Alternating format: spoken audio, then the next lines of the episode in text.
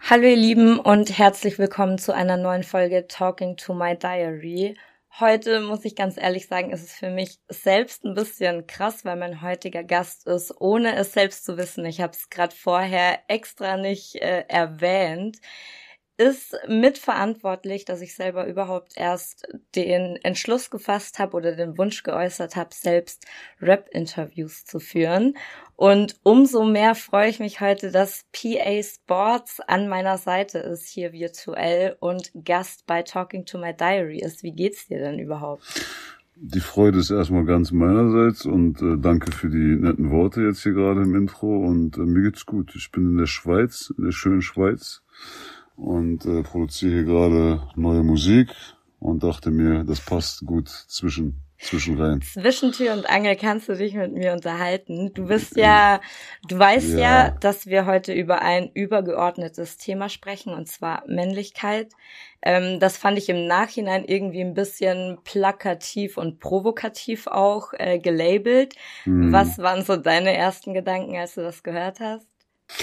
Ja, ich dachte mir, Ähm, bei so einem männlichen Typen wie mir ist es natürlich äh, Standard, dass du mit mir drüber sprechen willst. Kennst du so ein bisschen toxische Maskulinität direkt fürs Intro, damit wir gut reinkommen?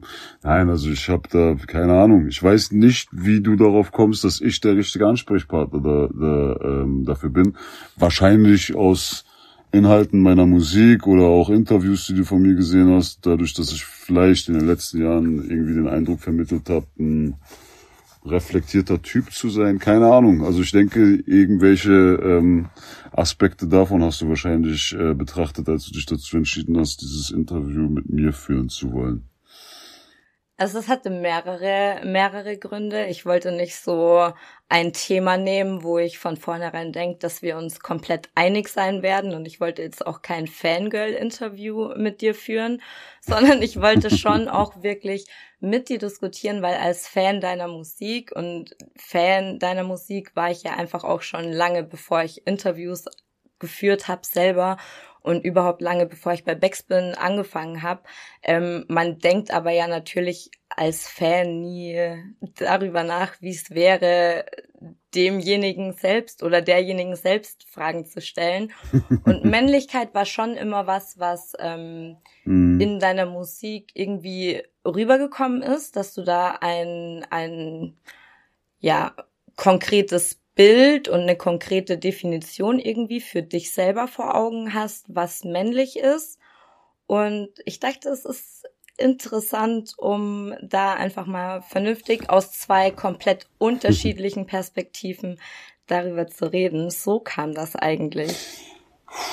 Ich denke also, was das angeht, vor allem in meiner Musik, habe ich wahrscheinlich in den letzten Jahren, ich release jetzt seit zweitausendelf Alben und ich glaube, ich habe da schon verschiedene mhm. Formen von Männlichkeitsbildern äh, glorifiziert und ich denke, dass sich das in den letzten Jahren auch nochmal extrem verändert hat und jetzt gerade, an dem Punkt, an dem ich mich jetzt gerade aktuell befinde, bin ich, was das Thema angeht, schon wieder so ein bisschen auf der Suche, auf der Selbstsuche. Ich kann das für mich selber definieren, aber ich denke, das ist auch einfach falsch geworden. Ich glaube, dass es auch einfach ähm, falsch geworden ist, mittlerweile, also heutzutage einfach falsch ist, zu sagen, mein Bild oder meine meine Meinung, die ich zu diesem Thema habe, ist die einzig richtige, so, ne? Das, das ist, glaube ich, das äh, Schwierige an dem ganzen Thema. Wenn du dem Männlichkeit, Männlichkeitsbild einer anderen Person widersprichst, dann gerätst du natürlich direkt in einen, ähm, zumindest erstmal verbalen Konflikt, wenn du mit jemandem in einer Diskussion bist, weil das etwas ist, was die Leute halt grundsätzlich triggert, ne? Wenn du an den Grundpfeilern rüttelst, die die Leute so für sich selbst irgendwie integriert haben. Und deswegen, ähm, ja, es ist auf jeden Fall ein heikles, sensibles, aber auf jeden Fall auch gutes Thema und wir können gerne drüber sprechen. Ich will auch erstmal ganz äh leicht und easy in dieses Gespräch reingehen. Ich habe mir nämlich überlegt, wie fange ich am besten so ein Gespräch an über Männlichkeit. Ähm, dann dachte ich, mhm. zuerst fände ich als Frau das irgendwie interessant, was so um das jetzt auf eine Zahl zu beziffern, fünf Dinge vielleicht sind, die dir als erstes einfallen, wenn du über Männlichkeit nachdenkst. Was sind so fünf Dinge oder Eigenschaften, die du als männlich empfindest? Boah, kann ich ja nur in ein Fettnäpfchen treten. Ja, sobald ich jetzt darauf antworte, heißt das, Mann, der ist ja voll der Neandertaler und hat irgendwelche rückständigen, ähm, ja, irgendwelche rückständigen Gedanken zu dem Thema. Ich könnte jetzt so phrasenmäßig diese fünf Adjektive droppen, die so für mich mit Männlichkeit zusammenhängen, aber da ist jetzt, ich habe nie darüber nachgedacht, was sind für mich so die fünf Grundpfeiler ähm, beim Thema Männlichkeit. Weiß ich nicht, keine Ahnung. Das finde ich tatsächlich eine sehr spannende Antwort von dir, weil ich habe ehrlich gesagt damit gerechnet, dass du mir einfach Worte und Eigenschaften entgegenbringst, wo ich dann sagen kann, ja, aber das ist jetzt ja nicht auf den Mann bezogen, sondern das sind menschliche Eigenschaften. So sollte ein guter Mensch sein, weißt du? Weil grundsätzlich in unserer Gesellschaft ist es ja schon so, dass Männlichkeit sehr viel mit Stärke in, oder eher mit Stärke in Verbindung gebracht wird als Weiblichkeit. Weiblichkeit wird ja eher so als Schwäche gesehen, oberflächlich und gesamtgesellschaftlich, ähm, im Gegensatz zu Männlichkeit wird als das Starke und das Dominante gesehen. Und ich dachte, du wirst mir sowas wie Loyalität und Mut und Stärke sagen, wo ich dann eingrätschen kann und sagen kann, ja, aber ich bin das als Frau vielleicht auch. Ja, wollte ich ja auch gerade fast mit loslegen, aber dann dachte ich mir, okay, ich kann der äh, Frage nicht gerecht werden, weil, wie gesagt, ich würde einfach Phrasen droppen. Ich, da ist nichts Tiefes, was ich da irgendwie zu zu sagen hätte. Vor allem, weil ich auch, was das Thema angeht, der vierundzwanzigjährige P A hätte dir wahrscheinlich aus der Pistole geschossen fünf Wörter geben können. Ähm, und ich bin, was das angeht, einfach im Konflikt mit mir selber zurzeit. Was heißt im Konflikt mit mir selber? Es hat sich viel verändert in meinem Leben. Es hat sich viel an mir verändert in den letzten Jahren, und äh, ich habe ja eine ent- extreme Entwicklung, würde ich sagen, von zweitausendneunzehn bis äh, heute erlebt, und ähm, mein gesamtes Männlichkeitsbild, was sich mal ursprünglich bei mir verankert hatte, wurde ja in den letzten Jahren komplett umgeworfen. Und nicht, weil das irgendwie von äußeren Umständen so gezwungen war, dass ich das machen musste, sondern ich habe einfach Knoten in meinem Kopf gelöst durch verschiedene Ähm, Maßnahmen, die ich für mich selber getroffen habe, durch therapeutische Dinge, die ich gemacht habe, und äh, danach habe ich halt ein komplett anderes Bild von vielen Dingen gehabt. Mein letztes Album Streben nach Glück, ich räume damit so vielen Dingen auf, die aus äh, die aus meinem Privatleben kommen, über die ich all die Jahre zuvor überhaupt nicht hätte sprechen können, weil ich halt der Meinung gewesen bin, dass das mein meinem Männlichkeitsbild extrem schaden könnte, oder mein Bild, was ich in der Öffentlichkeit darstelle, der Mann, der ich in der Öffentlichkeit bin. Und ähm, da musste ich mich echt von verschiedenen Sachen, die sich echt in meinem Kopf schon lange fest verankert hatten, erstmal trennen, bis ich überhaupt in der Lage dazu war, zu gewissen Dingen öffentlich stehen zu können. Denn ähm, ich will das gar nicht so pauschal übers, ähm, über einen Kamm scheren. Du hast zum Beispiel gerade gesagt, ähm, es gibt Sachen, die du jetzt so vielleicht als männlich betitelt hättest, wo ich gesagt hätte, aber ich als Frau kann das auch, weil männlich wird immer stark, weiblich ist immer schwach. Aber ich denke, jeder Mann hat auch irgendwo eine feminine Seite in sich, bei dem einen ausgeprägter, bei dem anderen weniger ausgeprägt. Und allein dieser Gedanke, dass Verletzlichkeit nach außen zu tragen, meiner Männlichkeit so krass im Weg stehen könnte, das war ja etwas, was mir sehr lange Zeit im Weg stand. Ne? Bewusstseinstechnisch, aber auch an sich in meiner Musik, in meiner Arbeit, in der Art und Weise, wie ich mich in der Öffentlichkeit präsentiere, und auch Schwäche zeigen, auch ähm, schwach sein, verletzlich sein, ähm, ist für mich heute nichts mehr, was irgendwie ähm, dagegen steht, wo ich sage, das ist nicht kompatibel mit Männlichkeit. So, ne? Genauso gibt es Sachen, die für mich früher safe gewesen sind. Ein Mann muss so handeln und er muss so agieren, und in, auf verschiedene gesellschaftliche ähm, Themen oder auch beziehungszwischenmenschliche Themen, wo ich mir gedacht habe, ey, ein Mann hat in verschiedenen Situationen auf jeden Fall so zu handeln, wo ich heute sagen würde, nee, das ist genau das, was jemand machen würde, der in meinen Augen kein Mann ist, der genau das Gegenteil von dem ist, was ich als Mann sehen würde. Ja? Und deswegen bin ich, was das Thema angeht, so hin und her gerissen. Ich habe ja auch eine sehr große Community. Ich habe viele Menschen, die meine Musik zu hören, aber die aus so verschiedenen Gesellschaftsschichten kommen. Das heißt, ich habe natürlich auch aus den ersten Jahren meiner Karriere eine Base an Fans, die einfach von der Straße kommen und die, was diese Themen angehen, ähm, jetzt nicht so gemeinsettet sind und nicht so, ähm, wie soll ich sagen, sich weiterentwickelt haben oder weitergebildet haben, wie ich finde, wie das allgemeingesellschaftlich in den letzten Jahren passiert ist. Und bei gewissen Dingen, die ich selber so mache in der Öffentlichkeit, merke ich, dass Leute aus meiner Zuhörerschaft gar nicht drauf klarkommen und sagen, ey, was ist mit dir passiert? Und nee, das geht doch gar nicht klar und das geht gar nicht klar.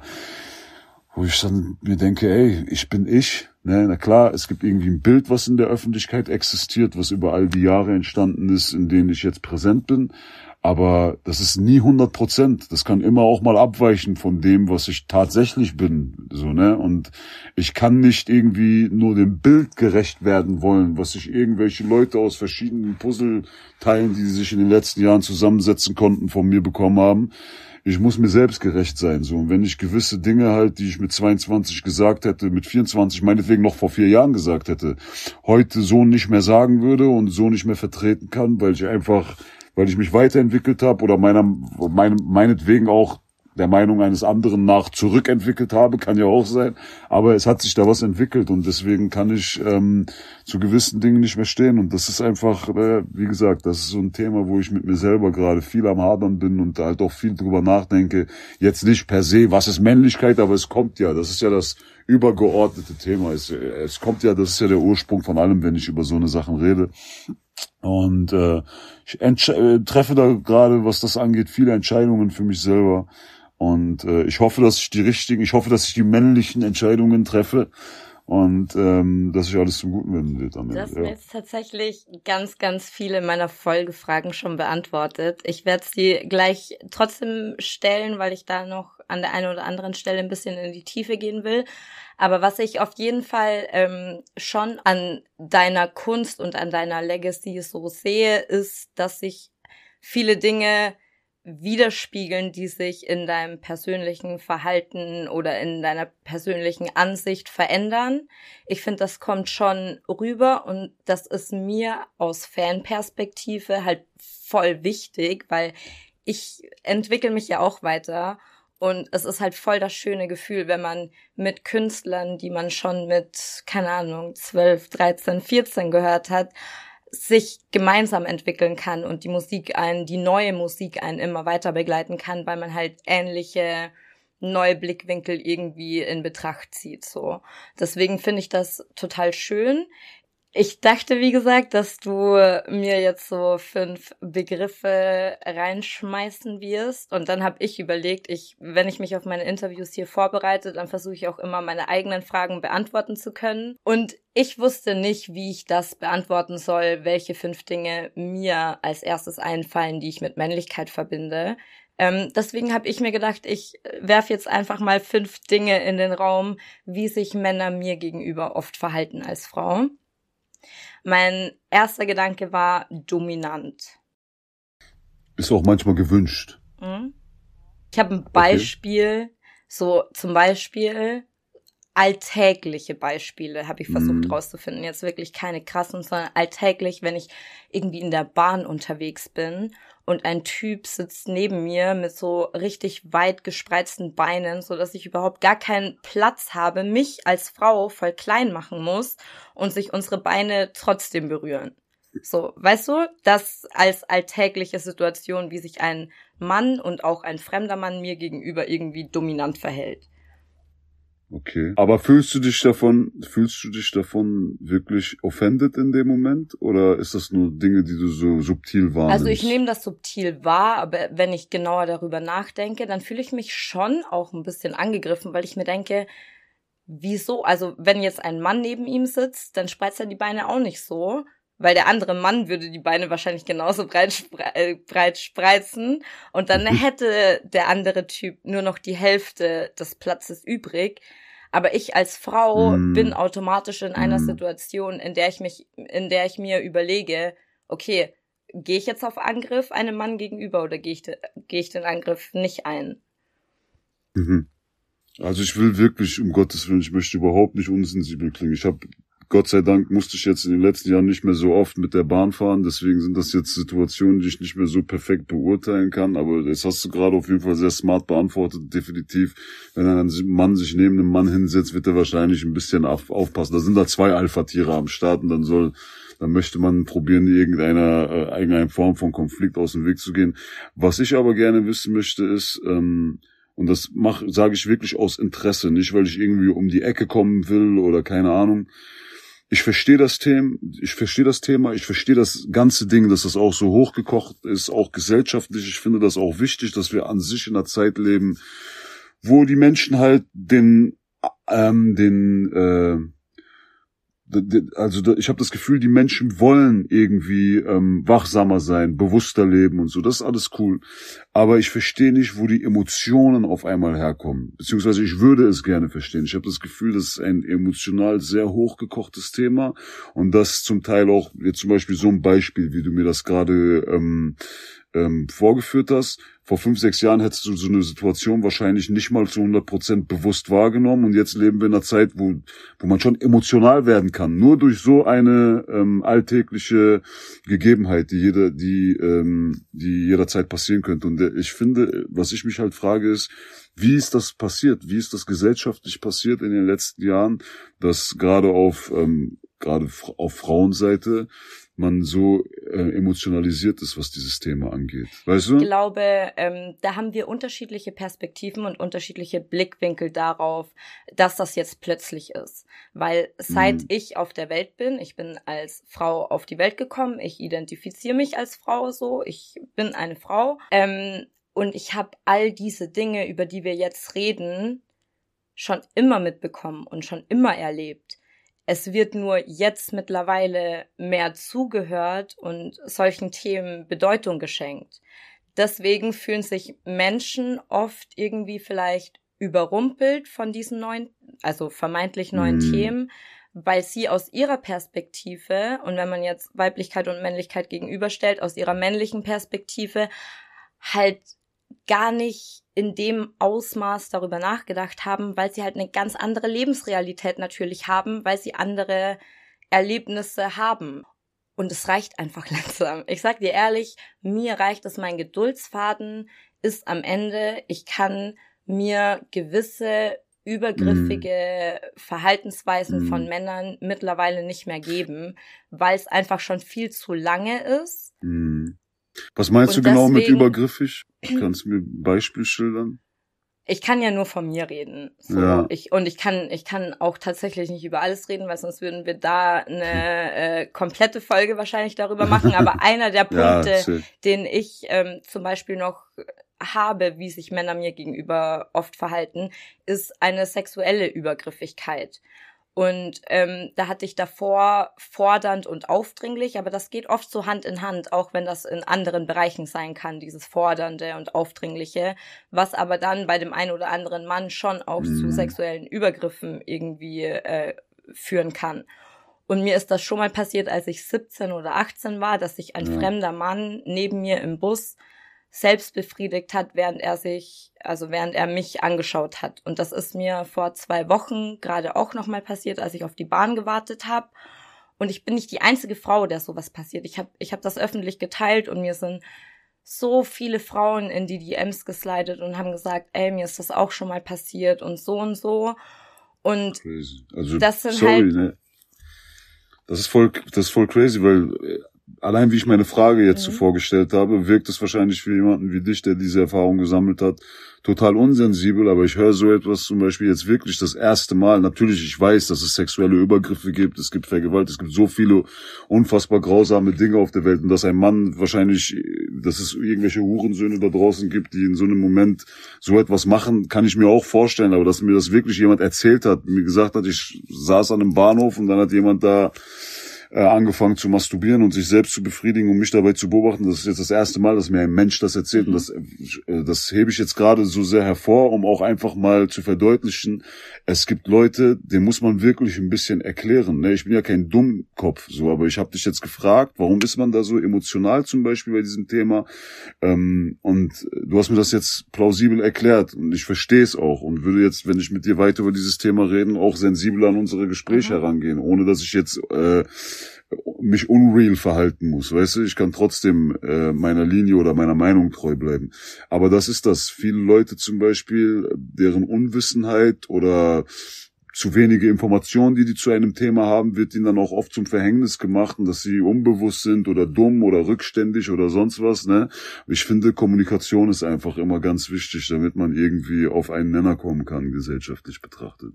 Total. Und deswegen, also genau darauf wollte ich ja eigentlich hinaus, dass das halt kein überraschendes Thema ist oder ein Thema ist, ähm, mit dem man jetzt auf einmal irgendwie ankommt, sondern in vielen Frauen brodelt das schon sehr, sehr lange, und langsam wird Frauen halt viel mehr Gehör geschenkt als früher.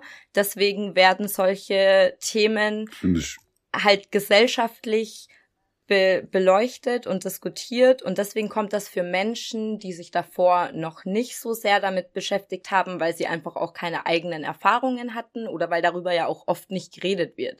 So, ne, ich habe das jetzt auch erst beim zweiten Mal zur Anzeige gebracht. Das erste Mal habe ich es auch einfach über mich ergehen lassen und gesagt, ja, scheiße, eine Frau zu sein, so, ne?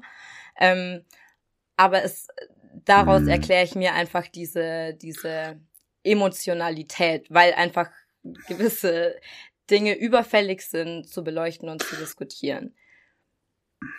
Ja. Ich, ich finde das gut, ich finde es auch mega wichtig, ich begrüße diese Entwicklung auch. Ich habe selber eine äh, Tochter, die jetzt langsam in ein gewisses Alter reinkommt. Sie wird nächstes Jahr zehn Jahre alt, und alles, was dafür sorgt, dass sie später in einer für Frauen noch bessere und sichereren und offeneren Welt lebt, äh, begrüße ich. Aber was ich auf jeden Fall auf der anderen Seite natürlich auch durchleuchten muss, es gibt natürlich, ich, hab, ich lese viel im Internet, gerade wenn Diskussionen zu solchen Themen entstehen und so. Da gibt es natürlich auf der Männerseite viele Menschen, die jetzt nicht so unbedingt reflektiert sind oder sich in eine andere Seite reinfühlen können und auf ihrer Seite, auf der Männerseite, genau gegenteilige Erfahrungen äh, gesammelt haben. Sprich, wir haben noch nie irgendwie sich übergriffig einer Frau gegenüber verhalten oder irgendetwas bewusst Falsches gemacht, aber mussten sich auch ähm, unfassbar viel, keine Ahnung, psychischen Scheiß durch eine Frau über Jahre hinweg geben. Da gibt's auch ähm, finde ich toxische Verhaltensweisen, und ich zum Beispiel als jemand, ich habe irgendwo eine Tochter, für die ich, wie ich gerade gesagt habe, eine hundert Prozent bessere Welt haben möchte, ja, auf allen Ebenen bezogen, aber ich werde zum Beispiel auch nie vergessen, was ihre Mutter mit mir jahrelang gemacht hat. So, und es gibt auf jeden Fall auch extrem viel psychische Gewalt äh, gegenüber Männern, und das sage ich jetzt überhaupt nicht, um irgendwie Whataboutism-mäßig äh, dieses Thema aufzurollen, aber genau das ist das Problem bei diesen Dingen. Man ähm, man macht eine Tür auf und regt sich dann darüber auf, wenn in diesem Flur, auf dem man steht, noch eine andere Tür aufgeht. Aber meiner Meinung nach müssen wir uns über alles unterhalten, damit dieses Verständnis und dieses Bewusstsein kollektiv halt auch irgendwann einfach entstehen kann, ne? Psychische Gewalt gegenüber Männern, wenn wir schon über Männlichkeit reden, ist ja auch ein Thema. Etwas, was in diesem Spektrum mit reinfällt, ist zum Beispiel nicht gesellschaftsfähig. Wenn du als Mann über solche Themen redest, dann ist so, ach komm, hör mal auf rumzuheulen, willst du mich verarschen oder was, sei mal Mann. Ja, ähm, wo wir schon beim Thema Männlichkeit sind. Und ähm, so das auf der anderen Seite so leicht abzutun, finde ich halt auch ein bisschen schwierig. Ich war einmal in einer Diskussion, war ich mit ja, dir in der Diskussion so darüber, bin ich überhaupt ich, erst auf die ich, Idee gekommen, dich war, hier in dieses Format einzuladen. Wir hatten eine Diskussion, war, ja. War ich, ich war mit dir, genau, weil ich glaube ich, ich habe glaube ich das. Wir hatten eine Diskussion, und ich habe mich auch einmal mit einer anderen äh, Freundin, äh, habe ich auch mal diskutiert, weil ich in einer, ähm, weil ich in einer Fragerunde auf Instagram, ähm, mhm. ich wurde gefragt, was ist deine Meinung zur toxischen Maskulinität? Mhm. Ich gesagt, finde ich genauso scheiße wie toxische Femininität. Und dann hat äh, mir, dann hat mir ähm, eine Freundin geschrieben, hör mal, das kannst du so nicht sagen, das existiert gar nicht. Habe ich gesagt, warum existiert das nicht? Was ist überhaupt toxische Maskulinität? Das ist, also ich kann mir ja dem Wort irgendwie selber, ähm, diesen Begriff ja selber erklären.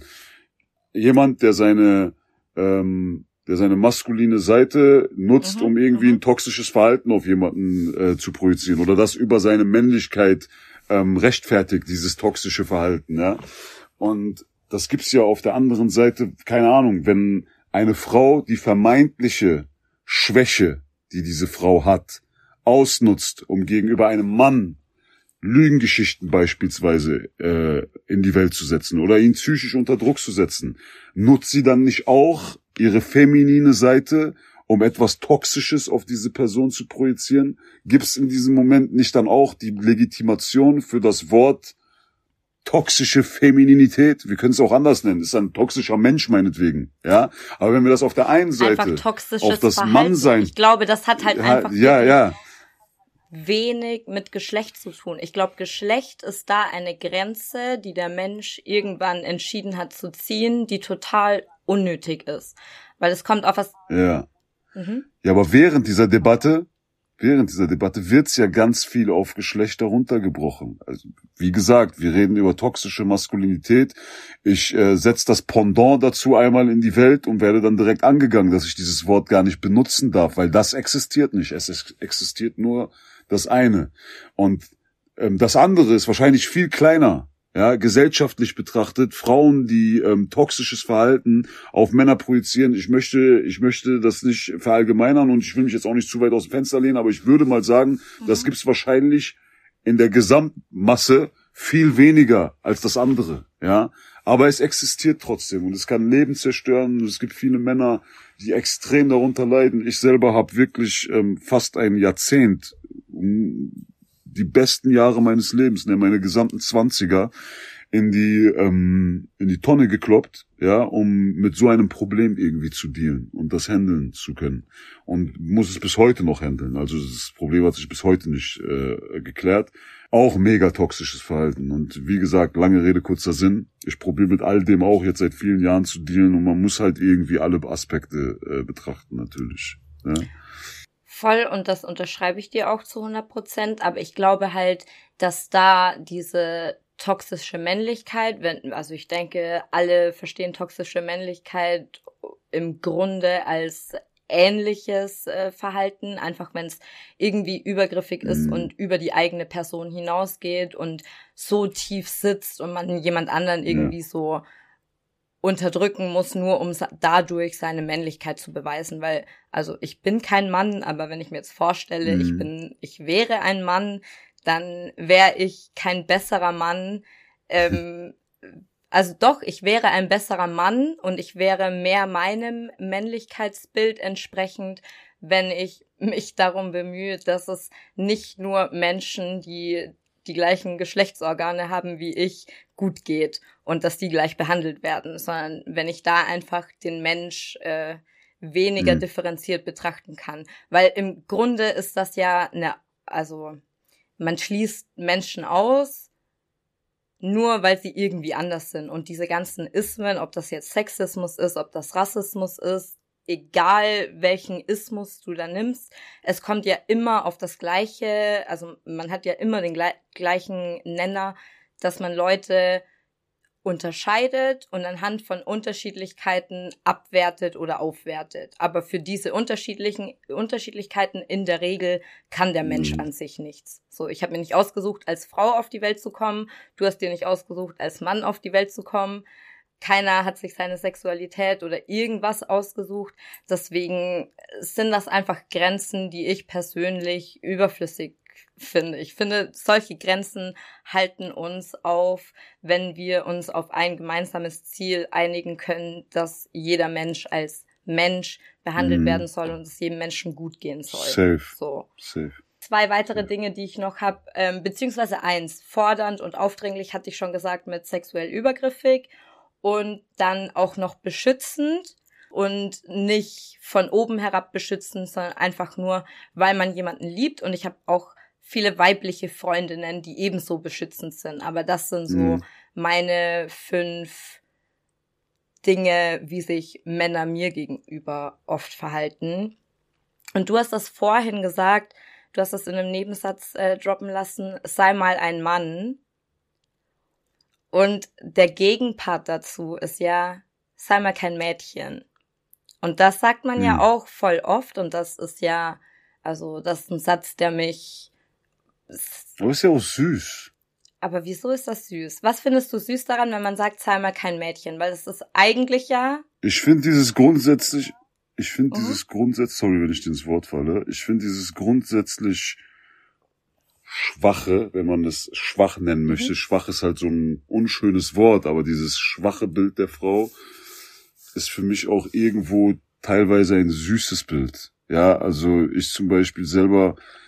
In einer Partnerschaft hätte ich jetzt auf jeden Fall keinen Bock auf eine Partnerin, die den ganzen Tag probiert, ein Mann zu sein und sich noch so Daddy vor ihren Namen setzt, damit sie das auch nochmal ganz wichtig unterstrichen hat für mich. Würde mich hart abtören. Also ich brauche eine ausgeprägte feminine Seite und dieses Einfühlsame und diese Sachen, die einfach eine Frau halt hat. So, die vielleicht auch nicht, die auch bei einer, bei einer Frau viel ausgeprägter sind als bei einem Mann. Ähm, deswegen sage ich, es gibt äh, wahrscheinlich, es gibt äh, auch bei Frauen, auch Frauen haben maskuline Züge, aber ich finde, es ist halt wichtig, dass bei einem Mann die maskulinen Züge ein bisschen stärker ausgeprägt sind und bei einer Frau die femininen. Und wenn sich das auch ein bisschen verschiebt, dann ist es auch in Ordnung. Jeder Mensch soll so leben und so sein, wie er sich wohlfühlt natürlich, ne?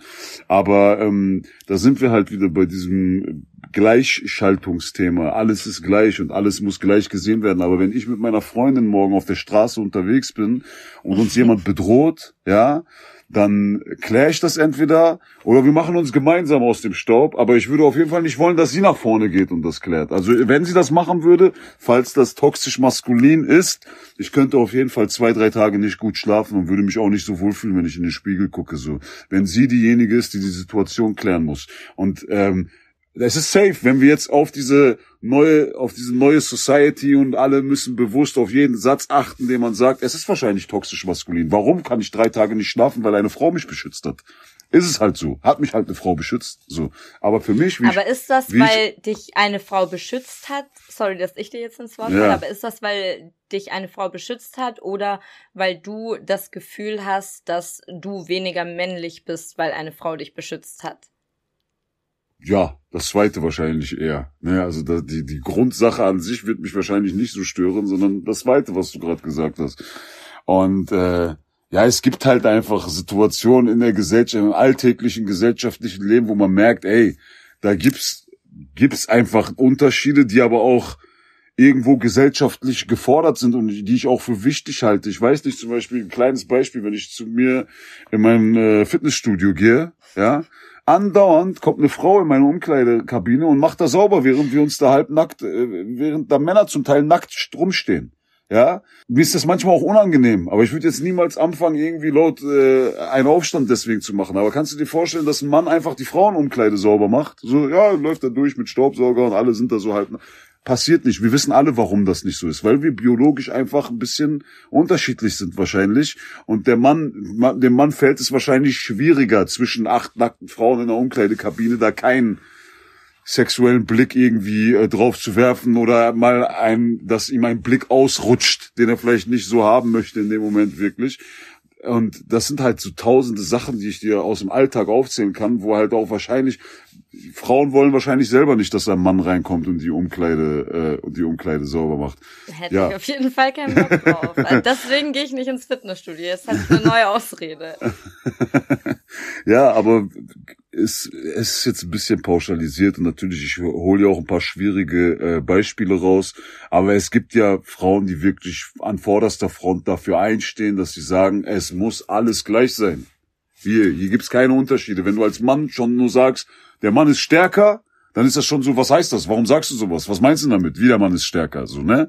Und deswegen sage ich, okay, aber was ist denn mit diesen alltäglichen Dingen, denen wir jeden Tag begegnen, wo aber jedes Mal immer wieder deutlich wird, dass es schon gewisse Unterschiede gibt, die vielleicht auch gar ich nicht so schlecht sind. Ich verstehe grundsätzlich auf ja? jeden Fall, glaube ich, worauf du hinaus willst und was du meinst und was so deine Gedanken sind, wenn du das sagst.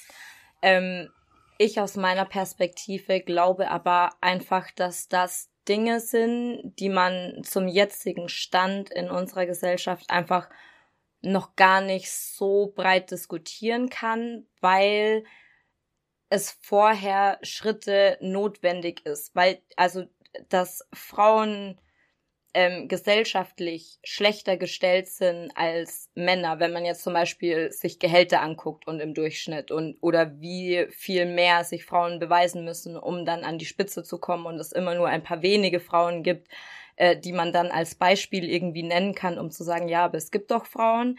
Ähm, ich glaube, das ist erstmal notwendig, da auf einen Nenner zu kommen und da anders zu diskutieren auf einer Ebene, damit man dann wirklich andere ges- gesell- also ähm, Probleme, gesellschaftliche Probleme mhm. angehen kann, die dann wieder anders gelabelt und anders benannt werden müssen. Also macht das Sinn, was ich sage? Weißt du, was ich meine? Ich verstehe, ich, ich, ich, nein, nein, ich, ich verstehe voll, ich verstehe voll, worauf du hinaus willst. Es gibt einfach eine größere Sache, die jetzt gerade einfach wichtiger ist als die paar, paar kleinen Aspekte, die ich jetzt gerade... Damit man über die anderen überhaupt erst reden kann, ja. auf Augenhöhe. Weil erstmal, glaube ich, müssen sich Frauen ähm, gesamtgesellschaftlich eine Position erkämpfen und erarbeiten, damit man dann auf Augenhöhe überhaupt erst mit Männern, wenn ich da, also mit den Männern, wenn ich das jetzt so äh, provokativ sagen darf, unterhalten können, um dann eben wirklich zu sagen, okay, das ist meine Perspektive, das ist deine Perspektive und wo Safe. können wir beide Safe. da irgendwie unser Ding zutun, damit das für beide besser wird. Ich Wie gesagt, ja, safe. Ich finde nur, halt wie gesagt, man muss, finde ich, irgendwie, wenn man eine Linie verfolgt, auch konsequent sein. Und was ich einfach beobachtet habe, ähm, ist, dass es auf jeden Fall auch ein paar Kandidatinnen gibt, mhm. die ähm, sich so die Rosinen rauspicken. So, wenn dieses gesellschaftliche Gleichsetzen wichtig ist für ihr eigenes Vorankommen, dann nimmt man das. Und wenn dieses ausgeprägte Feminine, und ich bin ja eigentlich eine Frau und da gibt's Unterschiede, dann nimmt man das. So, ich habe zum Beispiel vor... Das ist jetzt ein bisschen was, ja. Ich habe vor zwei, drei Monaten mal ein Statement gedroppt, das hat sich ein bisschen auf die Hip-Hop-Szene und Artists bezogen und ich habe da auch nicht aus irgendwie ähm, äh, explizit über äh, weibliche Acts geredet. Ich habe einfach ein allgemeines Problem angesprochen, aber da haben sich auf jeden Fall ein paar weibliche Acts und äh, Manager von, Weib- von weiblichen Acts angesprochen gefühlt. Und das erste Feedback, was ich bekommen habe, war, man lass sie doch in Ruhe, das ist doch eine Frau. So, und da war, da dachte ich mir dann, okay, nach außen, Female Empowerment und stark und Power und wir lassen uns nichts sagen, aber wenn dann ein Mann mal was sagt, was irgendwie eventuell vielleicht kritisch der Person gegenüber sein kann, dann einen Mann vorschicken, der hinten, der hinten aber wurde hinter die Kulissen Mann anruft vorgesch- also und sagt... Wurde dieser Mann vorgeschickt oder war das jetzt so, der Mann sagt, okay, lass sie mal in Ruhe, das ist eine Frau? Weil ich sag dir ganz ehrlich, ich will diesen nein, nein, nein, der- zu Ende bringen, der ist mir nämlich von vorhin eingefallen, ähm, als ich dich gefragt habe, ob du dich da irgendwie ähm, komisch fühlst oder dir das unangenehm ist, weil eine Frau dich beschützt hat. Und ich denke mir, ich brauche gar keinen Mann, der mich beschützt. Wenn ich irgendwie einen Mann in meinem Leben habe, wie meinen besten Freund, der beschützend auch nochmal irgendwie ein Auge wie alle meine anderen Freunde auf mein Leben wirft, voll schön und dann kann ich das akzeptieren. Aber ich brauche keinen Mann, um... mir irgendwie meinen Weg zu, also um meinen Weg zu gehen. Ja, guck, ich will jetzt aufpassen, dass wir nicht safe, ich will jetzt auch nicht mit dir hier in so einem True Crime Podcast landen, aber was ich sagen will ist, klar, draußen auf der Straße bei falschen Blicken oder einer, wie soll ich sagen, noch loweren Form von Belästigung, ja, da trifft das wahrscheinlich alles zu, was du sagst.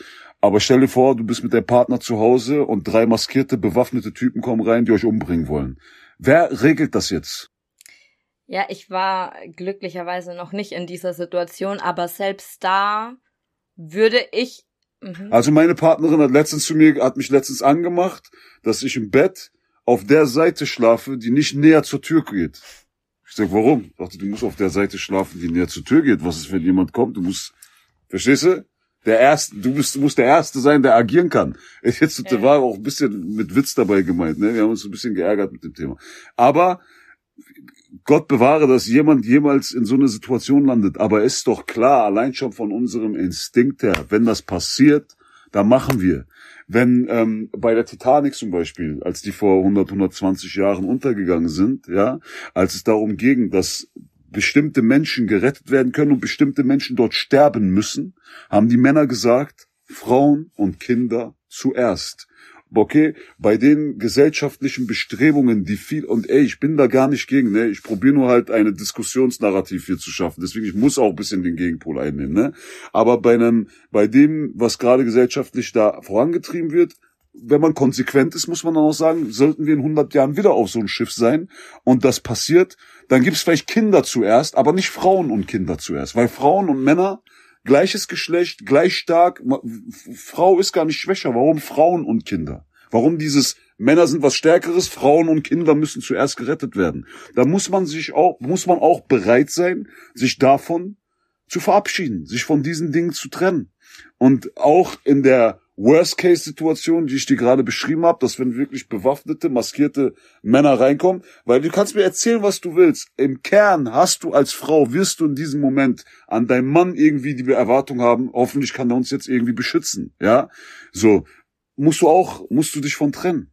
Wenn du konsequent sein willst, musst du dich davon trennen. Wie gesagt, ich widerspreche dir da eigentlich gar nicht. Ich glaube nur, dass das eine Diskussion ist, die wir aktuell noch gar nicht führen können, Spät, weil wir... Die später kommen. Ja. Also ich, ich will mich da gar nicht rauswinden, sondern ich meine nur wirklich, dass einfach insgesamt in dieser Gesellschaft Frauen es deutlich, deutlich schwieriger haben, überhaupt gehört zu werden. Und deswegen sind wir noch nicht an dem Punkt, wo wir sagen können, Männer und Frauen sollten komplett gleich behandelt werden, weil wir erstmal darauf aufmerksam ma- machen müssen, wo Männer und Frauen nicht gleich behandelt ja, werden. Ja, aber da will also, ich auch grundsätzlich ich einmal, ne, voll, aber da will ich auch mal einhaken und sagen, zum Beispiel ich als Mann, ich weiß gar nicht, wo die Diskussion herkommt, ich hätte null Probleme damit. Also ich habe es auch schon oft gesehen, man darf jetzt auch nicht so tun, als ob es das gar nicht geben würde, aber beispielsweise, ich, mein Vertrieb ist Universal, okay?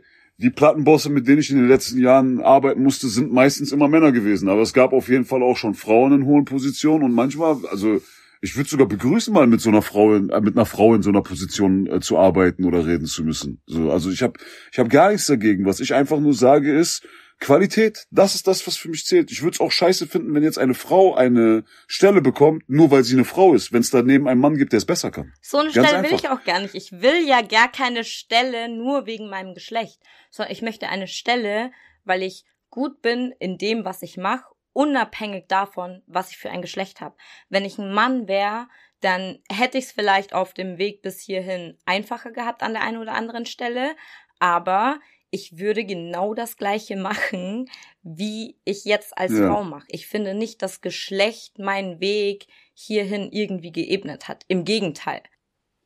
Eine, eine, ja, aber eine Sache, die ich noch, die mir jetzt gerade eingefallen ist, Jara, die ich einmal sagen muss, weil zu dem, ich habe jetzt so ein paar Gegenargumente mit eingeworfen, die du jetzt äh, so aufgearbeitet hast, dass du mir gesagt hast, ey, das sind Sachen, die haben, ist legitim, darüber zu sprechen, aber das muss später kommen. Wir müssen jetzt gesellschaftlich erstmal dahin kommen und dann können wir über diese Dinge sprechen. Das Problem an der Geschichte ist, nur wenn ich darüber nachdenke, ist, ähm, ich finde schon, dass man eigentlich auch am Anfang diese Themen mit in die Diskussion mit einbeziehen muss, weil sonst, man schiebt es quasi auf, ja, und in dem Moment, wenn man diesen gesellschaftlichen Fortschritt, den du dir persönlich wünschen würdest, geschafft hat, dann redet auf einmal mehr keiner darüber. Und dann laufen wir Gefahr, dass auf einmal die Männer die in der benachteiligten, dass die, dass die Männer in der beteiligten, nein, ich habe keine Angst davor, aber es ist ja. natürlich, aber es ist natürlich, dann würde es anfangen, Überhand anzunehmen und immer mehr zu werden. Und auf einmal sehen wir uns in vierzig Jahren in einer Gesellschaft, wo die Männer dann auf einmal rausgehen und sagen, hey Leute, wir brauchen unsere Rechte irgendwie zurück oder keine Ahnung was. Und deswegen finde ich, ist es eine grundsätzliche Diskussion, die von vornherein schon eigentlich irgendwie auf Augenhöhe stattfinden muss. Und das sollte zwischen normalen Menschen, die klar denken, eigentlich auch möglich sein. Zum Beispiel, wir beide sind, denke ich, zwei normal gesund denkende Menschen und wir können uns ja austauschen über dieses Thema, ohne dass sich irgendeiner von dem anderen abgefuckt fühlt oder provoziert fühlt oder denkt, ey, ich muss jetzt das Gespräch hier abbrechen, das funktioniert gar nicht so. Und es gibt halt Menschen, die nicht so sind. Es gibt halt Menschen, die äh, auf verschiedene Meinungen nicht klarkommen, die sich direkt von vornherein den Kopf einhauen müssen, sobald es irgendwie auseinandergeht. Und ich finde, dass das Grundproblem gesellschaftlich bei dieser Art von Menschen liegt. Und Art von Menschen hört sich immer scheiße an, aber es gibt halt Leute, ich habe mir auch geschworen, diese Wörter nicht mehr zu benutzen, weil ich in meinen Kommentarfeldern schon, die Leute fangen schon an, mich zu äh, zu verarschen damit, aber es ist halt eine Bewusstseinsfrage. Es ist halt einfach nur, auf welchem Level bist du bewusstseinstechnisch, menschlich, und dementsprechend kannst du dann ähm, dich auch auf einem gewissen Niveau mit anderen Menschen austauschen. Und achtzig Prozent unserer Gesellschaft befindet sich halt wirklich im Mangelbewusstsein. Und wenn du dort bist, bist du halt sturstracks kontrolliert von deinem Ego, und es ist schwierig dann da überhaupt offen zu sein für andere Meinungen, reflektiert zu sein, sich in andere Menschen reinzufühlen, die andere Sicht zu durchleuchten. Zum Beispiel, ich bin ein Mann zu hundert Prozent. Ich habe immer in dem Körper eines Mannes gelebt und ich lebe, nehme die Welt zu hundert Prozent als Mann wahr, und wahrscheinlich vor acht, neun Jahren war ich noch nicht mal in der Lage dazu, mich in eine Frau reinzufühlen oder mich in die Lage zu versetzen. Das kann ich heutzutage zum Beispiel viel besser und viel, es fällt mir gar nicht schwer, es ist für mich eigentlich eine Selbstverständlichkeit. Ganz oft auch, auch in, wenn ich jetzt allein in einen Konflikt komme mit einem Mitarbeiter von mir oder mit einem Artist von mir oder sonst was, selbst in solchen Sachen, wo ich irgendwie mein Ego nach vorne stellen könnte, probiere ich mittlerweile die Vogelperspektive einzunehmen und zu sagen, okay, warte mal jetzt, fühl dich mal kurz in seine Situation rein, wie nimmt er das gerade wahrscheinlich auf, kann sein. Vielleicht, der ist sogar schuldig, du bist gerade im Recht, aber guck trotzdem mal, wie wie kommt das gerade aus seiner Sicht drüber. Das ist für mich ein ganz normaler Part meiner Persönlichkeit heutzutage, aber ich kann mich daran erinnern, dass es überhaupt nichts Selbstverständliches gewesen ist vor vielen Jahren, und ich finde, das ist das Wichtigste. Das muss, das ist halt eine Entwicklung, die gesellschaftlich allgemein passieren muss.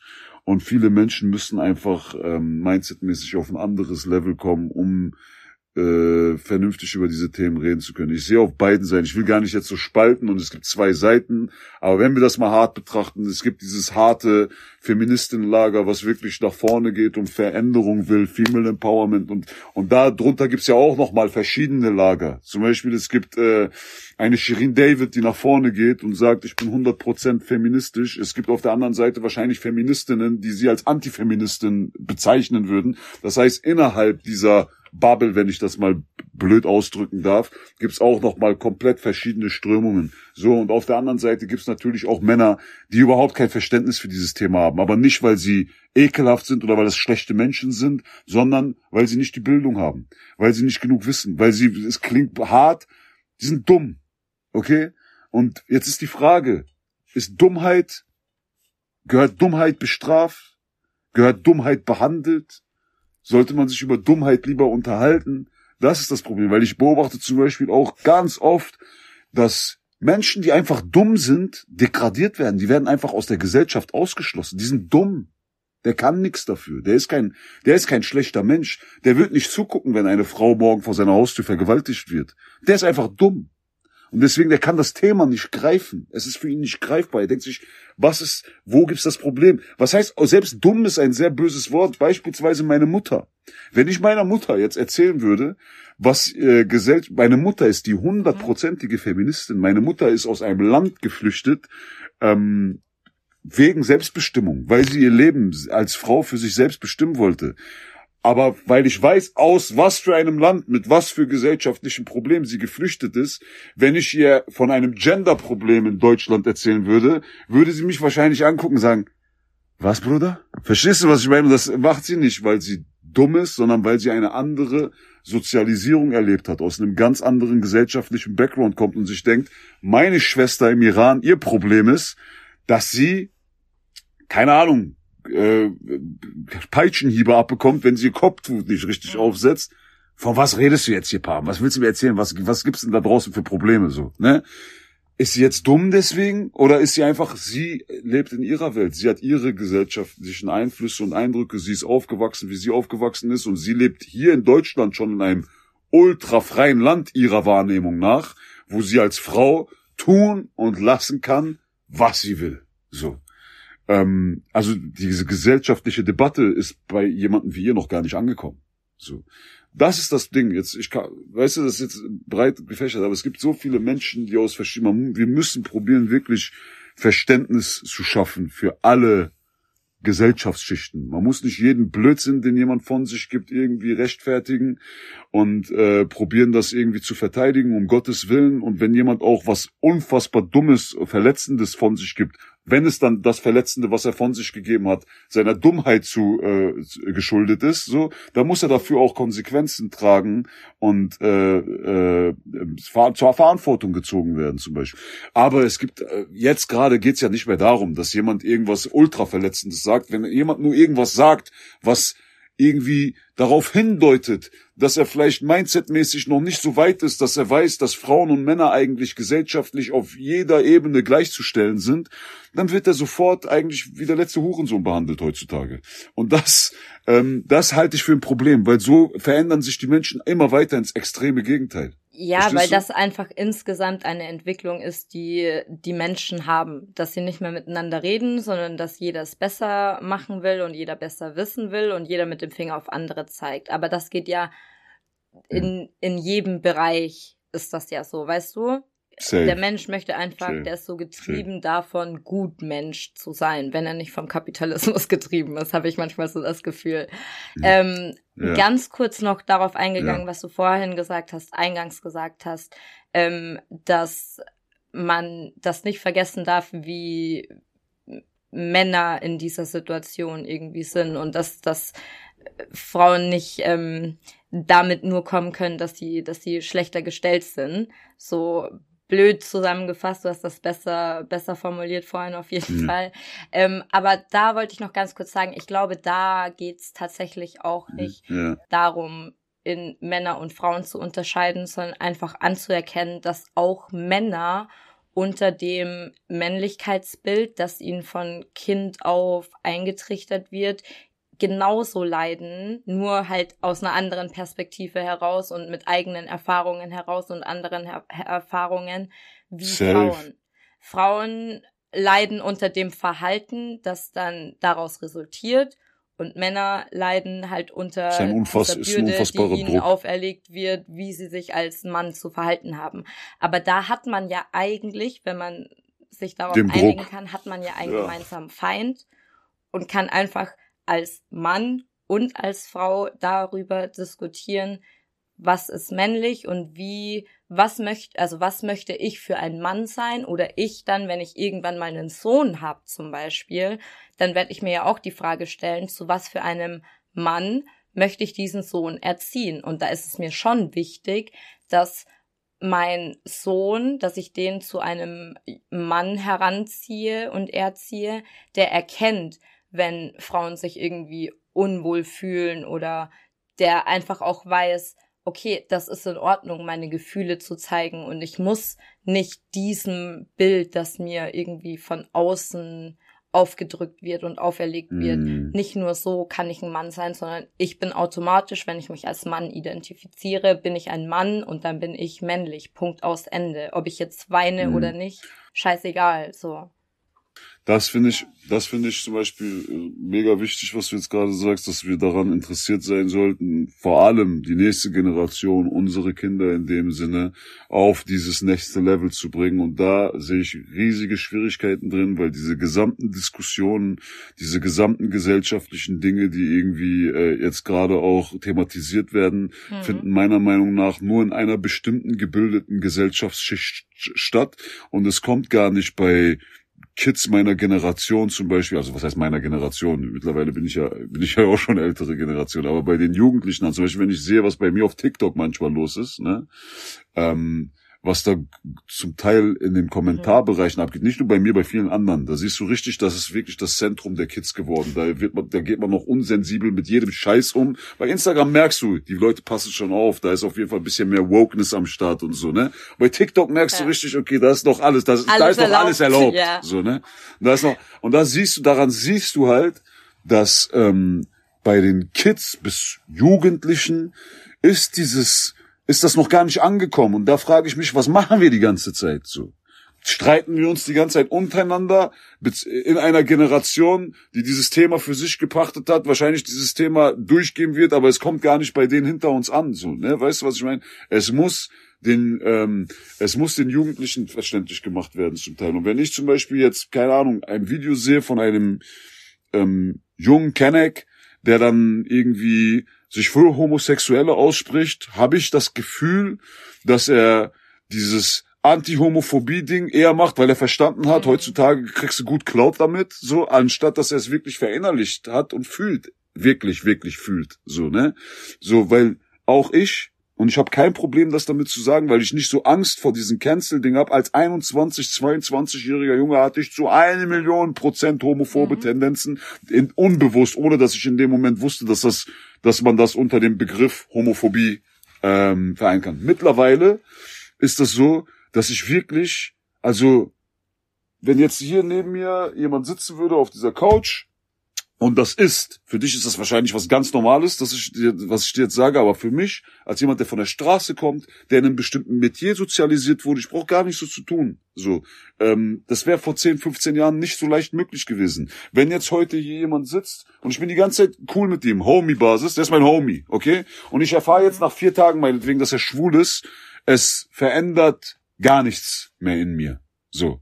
Ich würde aber lügen, wenn ich sagen würde, dass es schon vor zehn Jahren so gewesen ist. Vor zehn Jahren hätte ich wahrscheinlich dann, ich wäre trotzdem nett gewesen. Ich, das immer, ich wurde immer schon so erzogen, dass ich grundsätzlich niemals jemanden irgendwie Hass oder äh, Demütigung oder irgendetwas, äh, so ein Gefühl gegeben hätte. Ich wäre trotzdem freundlich geblieben, aber hätte innerlich vielleicht irgendwie gedacht, ey, äh, okay, ich muss jetzt hier den Raum verlassen oder keine Ahnung was, was weiß ich, ja, ne?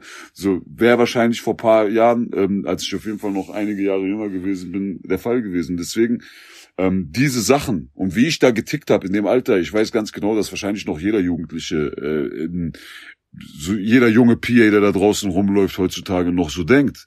So, und da muss meiner meiner Meinung nach angegriffen werden. Aber wir führen diese Diskussion die ganze Zeit untereinander in unserer eigenen Bubble und denken, dass davon irgendjemand was mitbekommt. Da draußen die Welt, sorry, da draußen die Welt, ähm, die funktioniert mhm. immer noch so einen Ticken anders. Das ist einfach das, was ich beobachtet habe. Ne? Im Internet zum Beispiel die ganzen Diskussionen und so. Ich ziehe mir das alles rein. Da sind einmal alle furchtbar sensibel. Dann gehe ich raus in eine sehr unsensible Welt, die ja immer noch sehr grob ist, sage ich mal. Und dann denke ich mir, warum finde ich diese Wokeness, die ich in so vielen Foren und in so vielen Kommentarspalten im Internet finde, nirgendwo da draußen im Leben? Kann aber auch sein, dass wir in zwei verschiedenen äh, Umfeldern unterwegs sind oder uns in verschiedenen Metiers bewegen und deswegen kriege ich davon nicht so viel mit. Ich hab also keine tatsächlich finde ich das ziemlich spannend, was du sagst, weil ich habe eher das Gefühl, dass, also diese Debatte Männer und Frauen und toxische Männlichkeit und irgendwie Frauen schwach und Männer stark automatisch,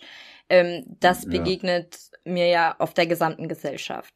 Ich finde aber schon tatsächlich, dass mir das im ja.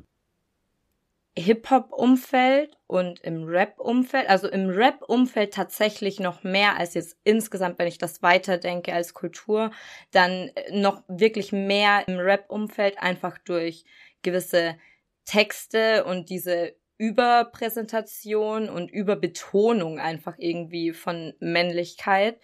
Ähm, und genau da liegt tatsächlich für mich das Problem, weil ich mir denke, Hip-Hop habe ich mir ja irgendwie als zu Hause ausgesucht, weil ich da einen Ort gefunden habe, wo ich auf Menschen treffe, mit denen ich deutlich mehr gemeinsam habe als mit Menschen aus dem Rest der Gesellschaft. Einfach Menschen, mit denen ich eine gewisse Basis habe. Aber dass ich genau in diesem Ort, genau in diesem Zuhause mhm. so viel mehr und so viel, also so heftiger einfach und deutlicher mit Sexismus und einem Männlichkeitsbild konfrontiert werde, das tut mir tatsächlich manchmal weh, weil ich oft das Gefühl habe, mm. wir im Hip-Hop denken oft, wir sind besser und fortschrittlicher als der Rest der Gesellschaft. Wenn wir zum Beispiel Rassismus als Thema nehmen und als Ismus nehmen, dann sind Leute im Hip-Hop deutlich aufgeklärter und deutlich, ja, ansprechbarer für diese Themen.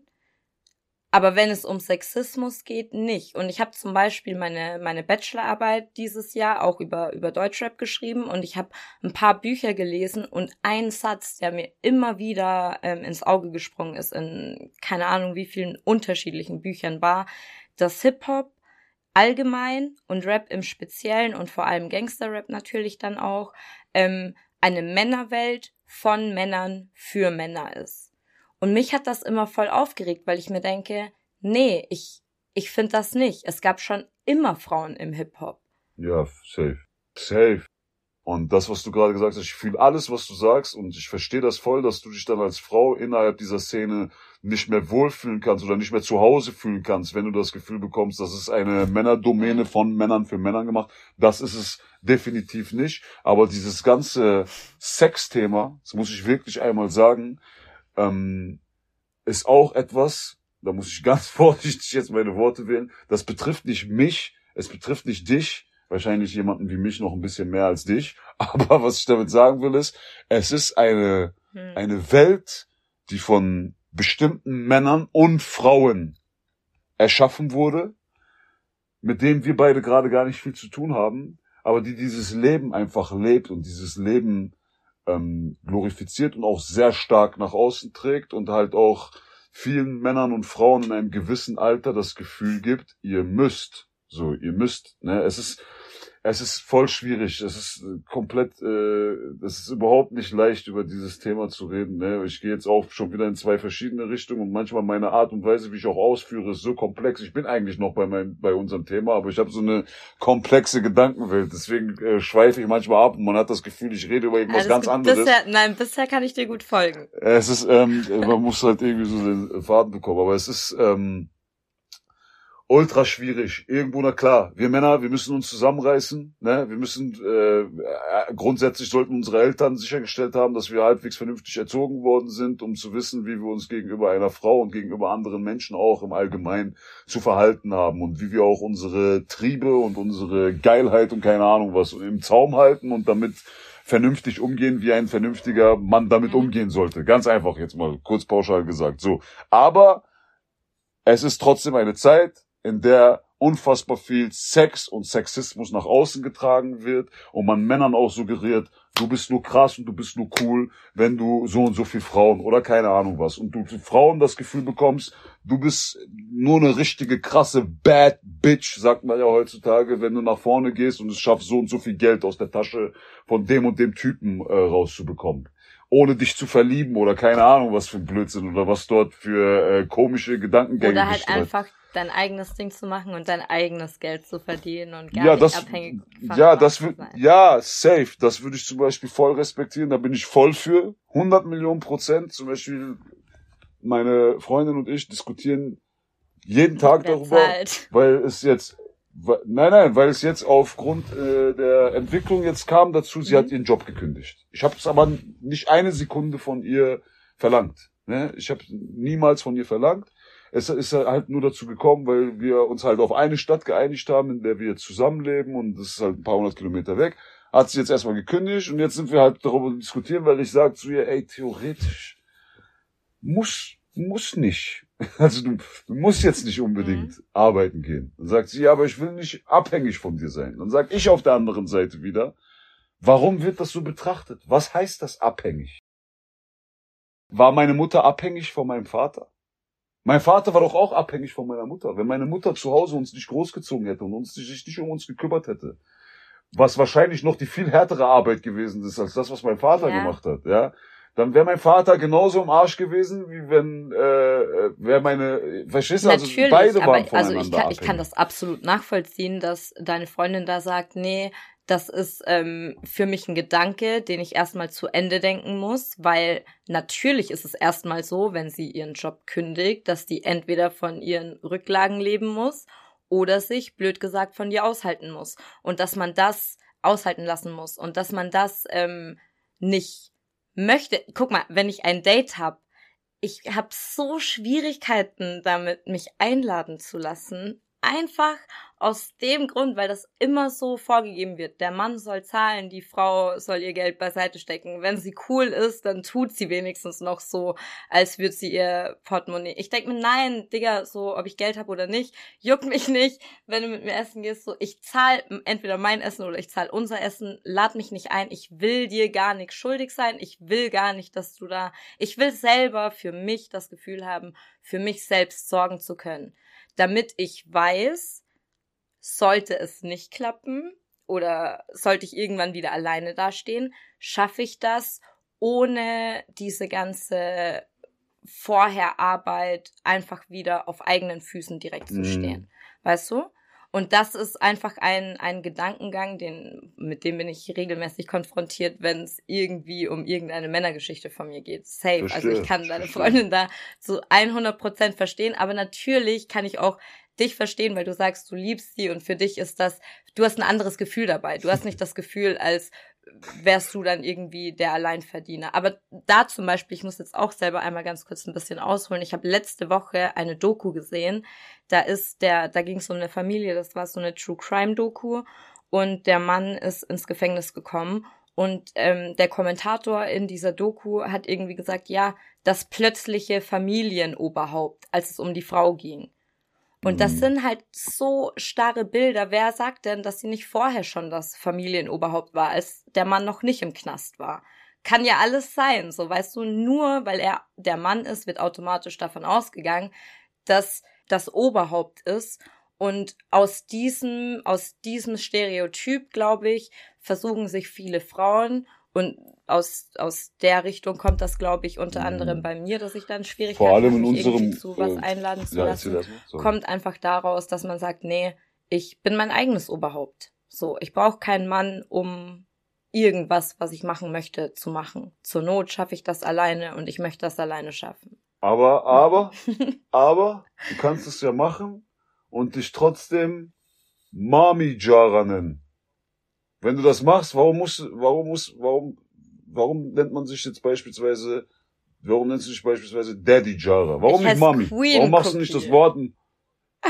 Okay, siehst du, zum Beispiel, du bist bei was, du bist bei was grundsätzlich feminin geblieben, ne? Das sind zum Beispiel so ein paar Kleinigkeiten, die ich nicht, äh, die ich nicht so ganz verstanden habe. Aber ich, ich kann dir hundert Prozent folgen. Ich verstehe auch den Grundgedanken und, ähm, es ist auch an sich einfach ein besseres Gefühl für sich selbst, dass man weiß, ey, ich stehe auf eigenen Beinen. Aber ich finde halt auch dieses grundsätzliche Familienbild, was zum Beispiel meine Eltern miteinander gemacht haben, das jetzt auch so zu verpönen und als rückständig oder altmodisch oder veraltet darzustellen, das finde ich auch nicht cool, weil das ist auch was Schönes. Und wenn eine Frau sich entscheidet zu sagen, meine, zum Beispiel meine Mutter hat, ist nach Deutschland gekommen, um zu studieren und hat dann mittendrin, als sie dann, als ich dann irgendwann zur Welt kam, Ähm, hat sie das Studium abgebrochen, beziehungsweise sie hat ihr Studium schon fertig, sie hat ihr Diplom gemacht und wollte gerade anfangen, in ihrem Beruf zu arbeiten.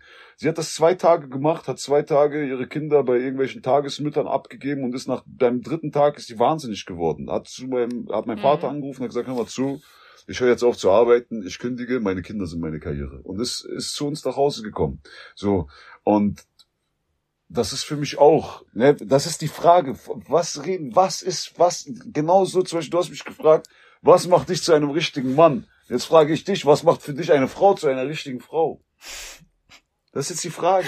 Wir müssen, ab das jetzt müssen wir dieses Interview abbrechen, ich habe keine Antwort darauf.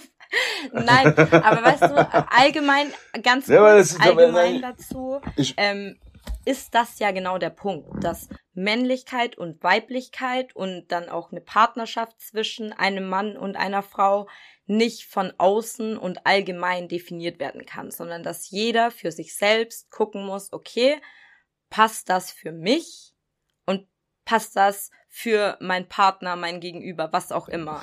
Deswegen einfach ein bisschen getrennter wieder von ja. Geschlechtern gehen, ja. weil mein meine Wunschvorstellung zum Beispiel wäre ja zum Beispiel auch, ohne dass ich mich dadurch männlicher fühle als weiblich, ähm, am einfachsten, sage ich dir ganz ehrlich, wäre es, wenn ich einen Typen zu Hause hätte, der sein Geld von zu Hause aus verdient, ein bisschen was mit in den Pott reinwirft und sich aber dann mehr um den Haushalt kümmert, weil darauf habe ich zum Beispiel keinen Bock. Ich weiß aber, von außen wird's immer so gesagt, ja, eine Frau muss Wäsche waschen können, kochen können, das und das sind ja. die Bilder.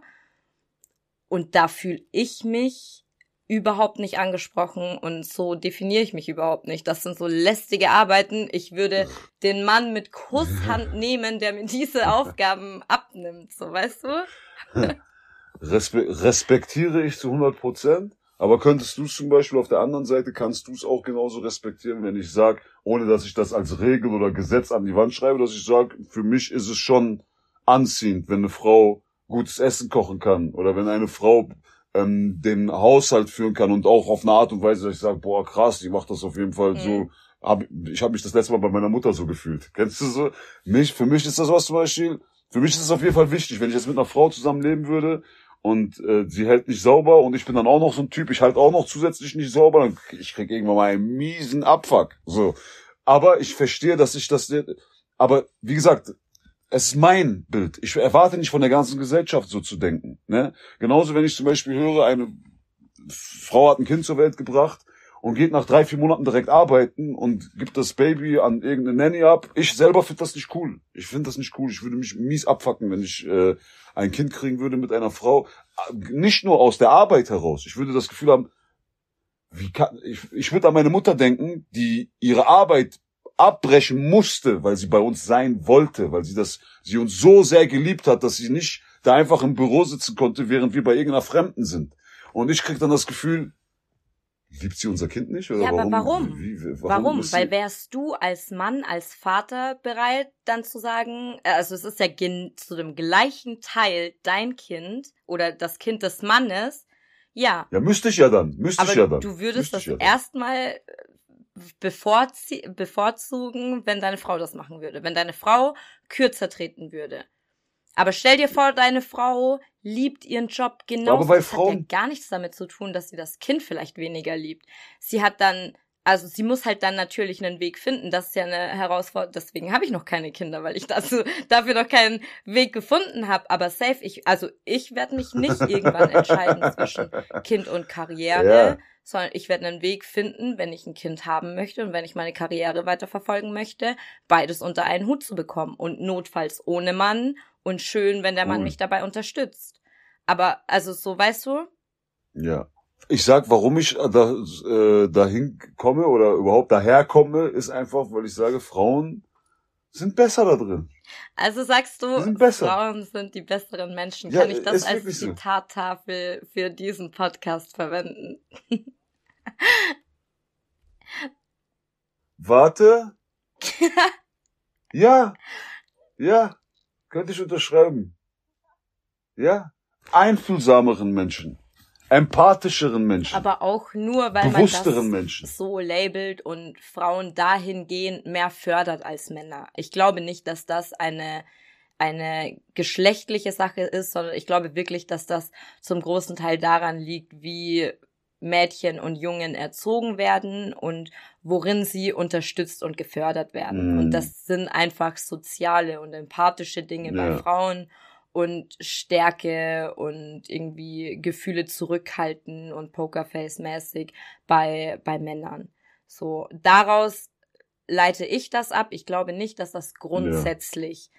ein Ding zwischen Männern und Frauen ist. Ich glaube, wenn man jetzt ein Mädchen und zum gleichen Moment einen Jungen auf die Welt bringen würde und die komplett gleich, ohne irgendwelche Geschlechter, äh, Stereotype irgendwie zu unter, unterscheiden, sondern wirklich so gleich erziehen würde, dann glaube ich, gäbe es deutlich weniger Unterschiede zwischen diesen beiden Kindern, als mm. wenn man die so erzieht, wie das die Gesellschaft vorlebt.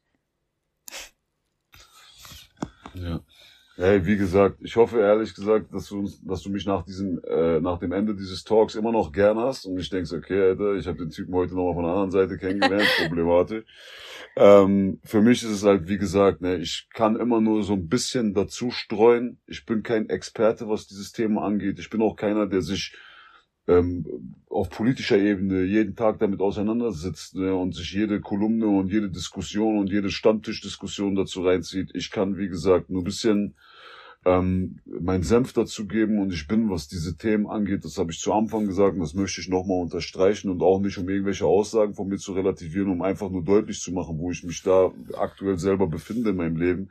Ich bin, was das angeht, wirklich so ein bisschen hin und her gerissen und stehe auch so gefühlt in der Mitte von allem, ne?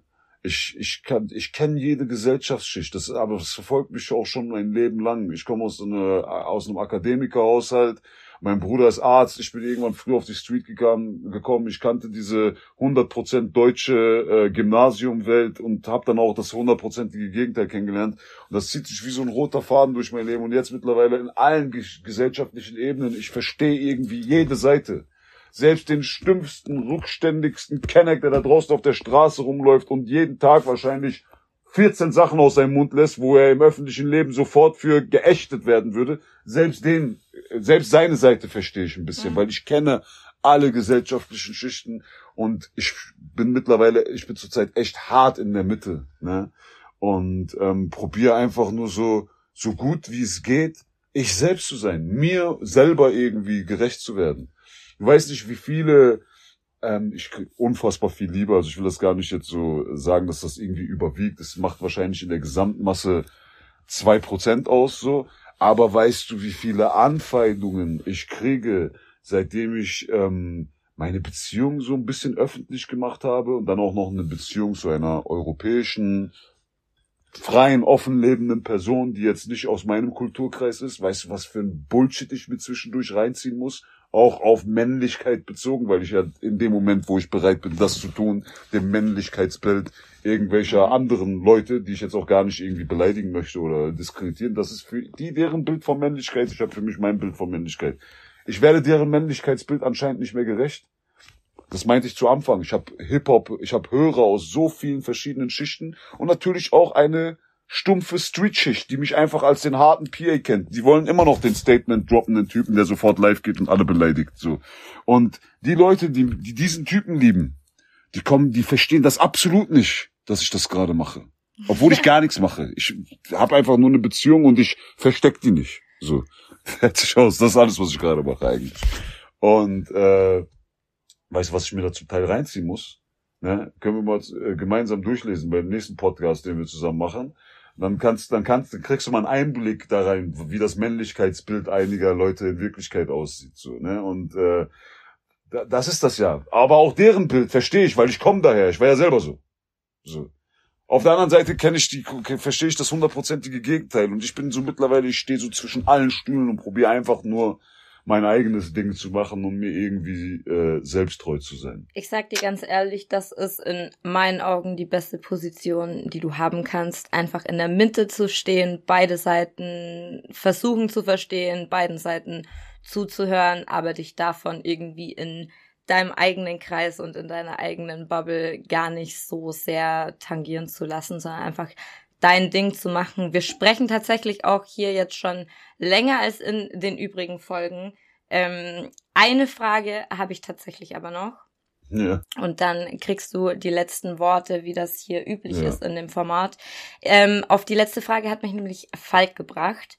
Ähm, mit dem habe ich mich letzte Woche getroffen, Falk Schacht, und dem habe ich ein bisschen auch erzählt, äh, dass ich hier heute dieses Interview mit dir haben werde, mit diesem Thema. Und wir haben uns ein bisschen darüber unterhalten und insgesamt auch ein bisschen über Männlichkeit im Rap unterhalten. Ähm, und wir sind auf die Frage gekommen, wo wären die Unterschiede für dich als Vater einer Tochter, was du dir für einen Mann für deine Tochter an der Seite wünschst, und als C E O von Life is Pain, ob du diesen Typen, wenn er nicht mit deiner Tochter ausgehen würde, wenn sie dann in dem Alter ist, aber rappen könnte, würdest du diesen, diese gleiche Person, diesen gleichen Mann unter Vertrag nehmen, oder ist da tatsächlich dann ein Unterschied zwischen Rapper und... Warte, lass mich das ganz kurz, ganz kurz, ich muss das ganz kurz zusammenbauen. Kompliziert also, formuliert, für, ne? Nein, nein, ich habe es, glaube ich, verstanden. Also was für einen Typen würde ich mir für meine Tochter wünschen, charakterlich, so mäßig. Und wenn dieser selbe Typ jetzt rappen ja. könnte... Und nicht mit deiner Tochter würde ich den zusammen, wäre wär das ein Kandidat also, für ja, dich, für also, guck mal, Pain. Also lieb, liebe Grüße an Falk an der Stelle, aber ich muss wirklich sagen, er, er schätzt mich da noch ein bisschen...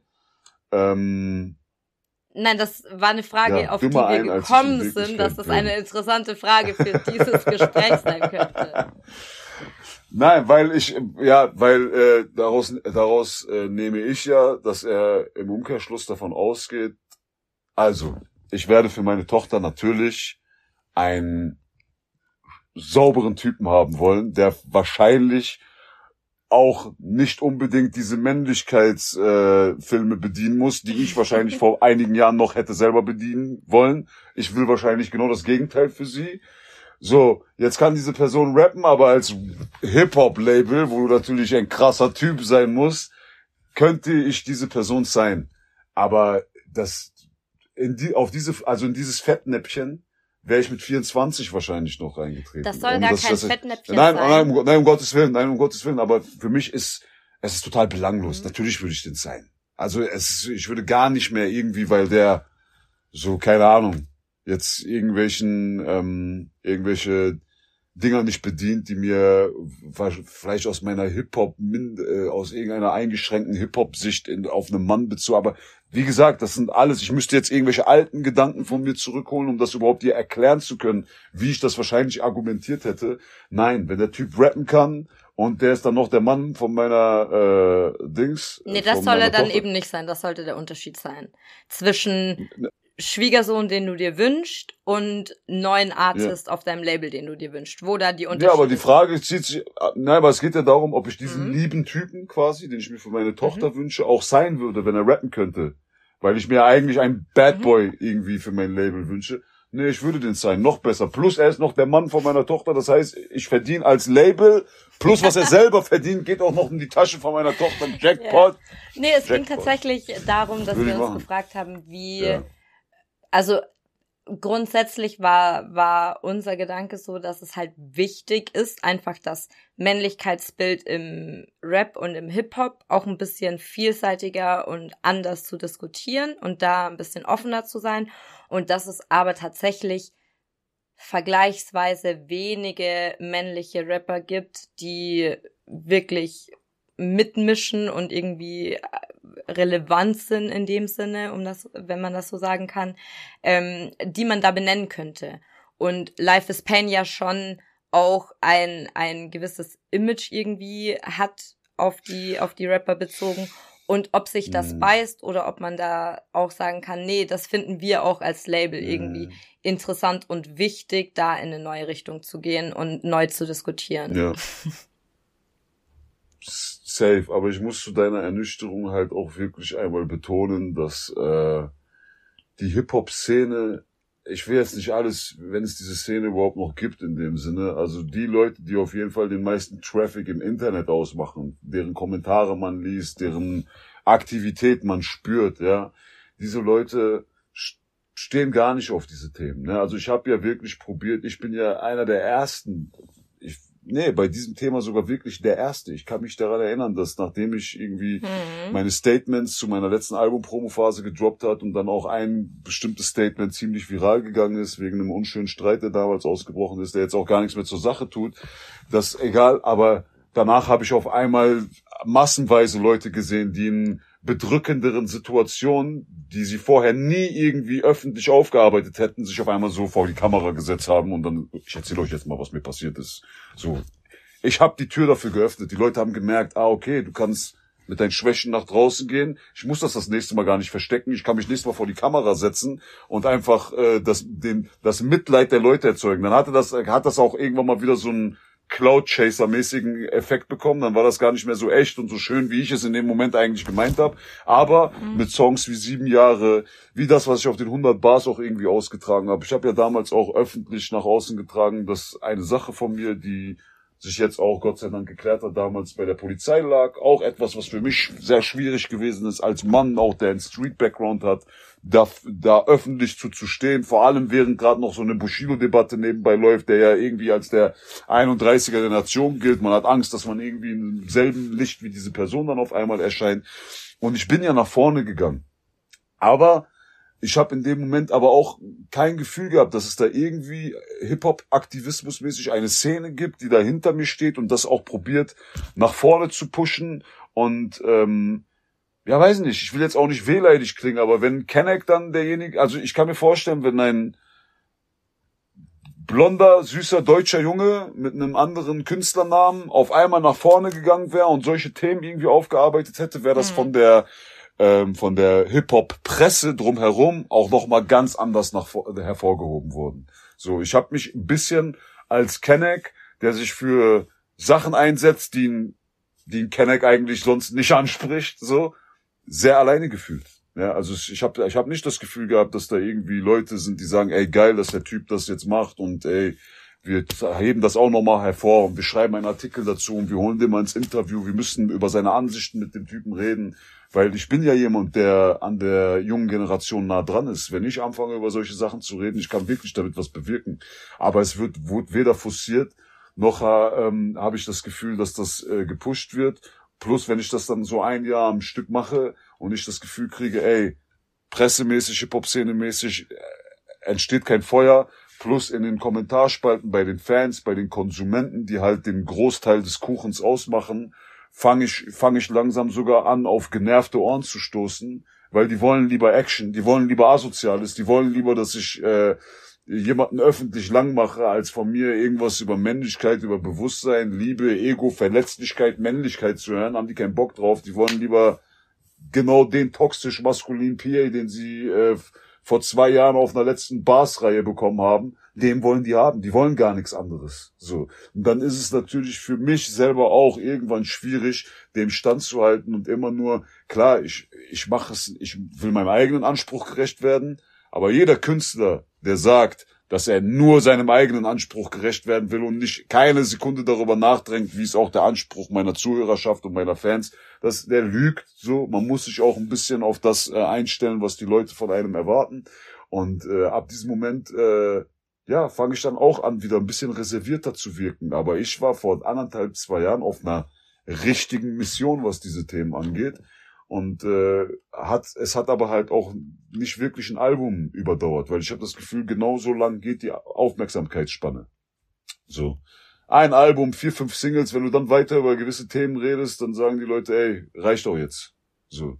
Aber es reicht dann, wenn du das Gefühl hast, dass es in den Köpfen der Leute angekommen ist. Eigentlich. Voll. Und ich sag ja? dir ganz ehrlich, aus meiner Fanperspektive, ich bin ein sehr toleranter Fan, ähm, ist das auch der einzig wichtige Anspruch, dass die Künstler, die ich feiere und die ich seit langem feiere, sich selber treu bleiben und trotzdem sich selbst nicht irgendwie vor Veränderung scheuen, sondern bereit sind, sich zu verändern und zu verbessern, damit ich als Fan gemeinsam mit diesen Künstlern Sieh. wachsen kann. Unter anderem durch die Entwicklung, die dein Männlichkeitsbild äh, gemacht hat in den vergangenen Jahren, hast du das auf jeden Fall bei mir geschafft. Ich mag dich immer noch nach diesem Gespräch. Das waren auch jetzt meine letzten Worte. Du kriegst die tatsächlich letzten ja. Worte dieser Folge. Und ähm, ich bedanke mich einfach nur. Ja, sehr, sehr gerne. Ähm, um das auch nochmal hervorzuheben. Ich hätte mich jetzt nicht mit jeder Person einfach so plump über dieses Thema unterhalten. Habe ich noch nie gemacht. Ich habe dich schon ein bisschen länger beobachtet und wertschätze es sehr, dass du dich immer so krass bei Backspin für meine Kunst und für meine Musik einsetzt. Ich glaube, das erste Mal habe ich gehört, als ihr irgendwie ausführlich über mein letztes Album Streben nach Glück gesprochen habt. Da habe ich dich, glaube ich, mit kennengelernt. Und ähm, als die Anfrage kam, dass du gerne was machen würdest, war es für mich grundsätzlich eine Ehrensache, dass ich das mache, und wir haben das jetzt mal nach einem halben Jahr endlich hinbekommen, und das Thema war von dir, also du konntest jedes Thema frei wählen, ich hätte mich über alles mit dir jetzt unterhalten, ne? Also damit die Leute schon mal wissen, dass da auch keine politische Agenda von meiner Seite aus steckt, ich bin einfach dein Gast, du hast das Thema angegeben, wir haben uns ein bisschen unterhalten und ich freue mich, wenn wir das demnächst auf einem anderen äh, Weg irgendwie vielleicht vertiefen können oder vielleicht einen zweiten Teil machen, keine Ahnung. Schauen wir. Liebe Grüße an alle, die zugehört haben. Das ist wahrscheinlich auch der erste richtige Podcast, in dem man mich hört. Nur meine Stimme, sonst nichts. Crazy. Und ähm, ja, hoffentlich konnten wir euch damit was geben. Und äh, checkt alles, was aus dem Hause Life is Pain kommt. Bleibt gesund. Liebe Grüße.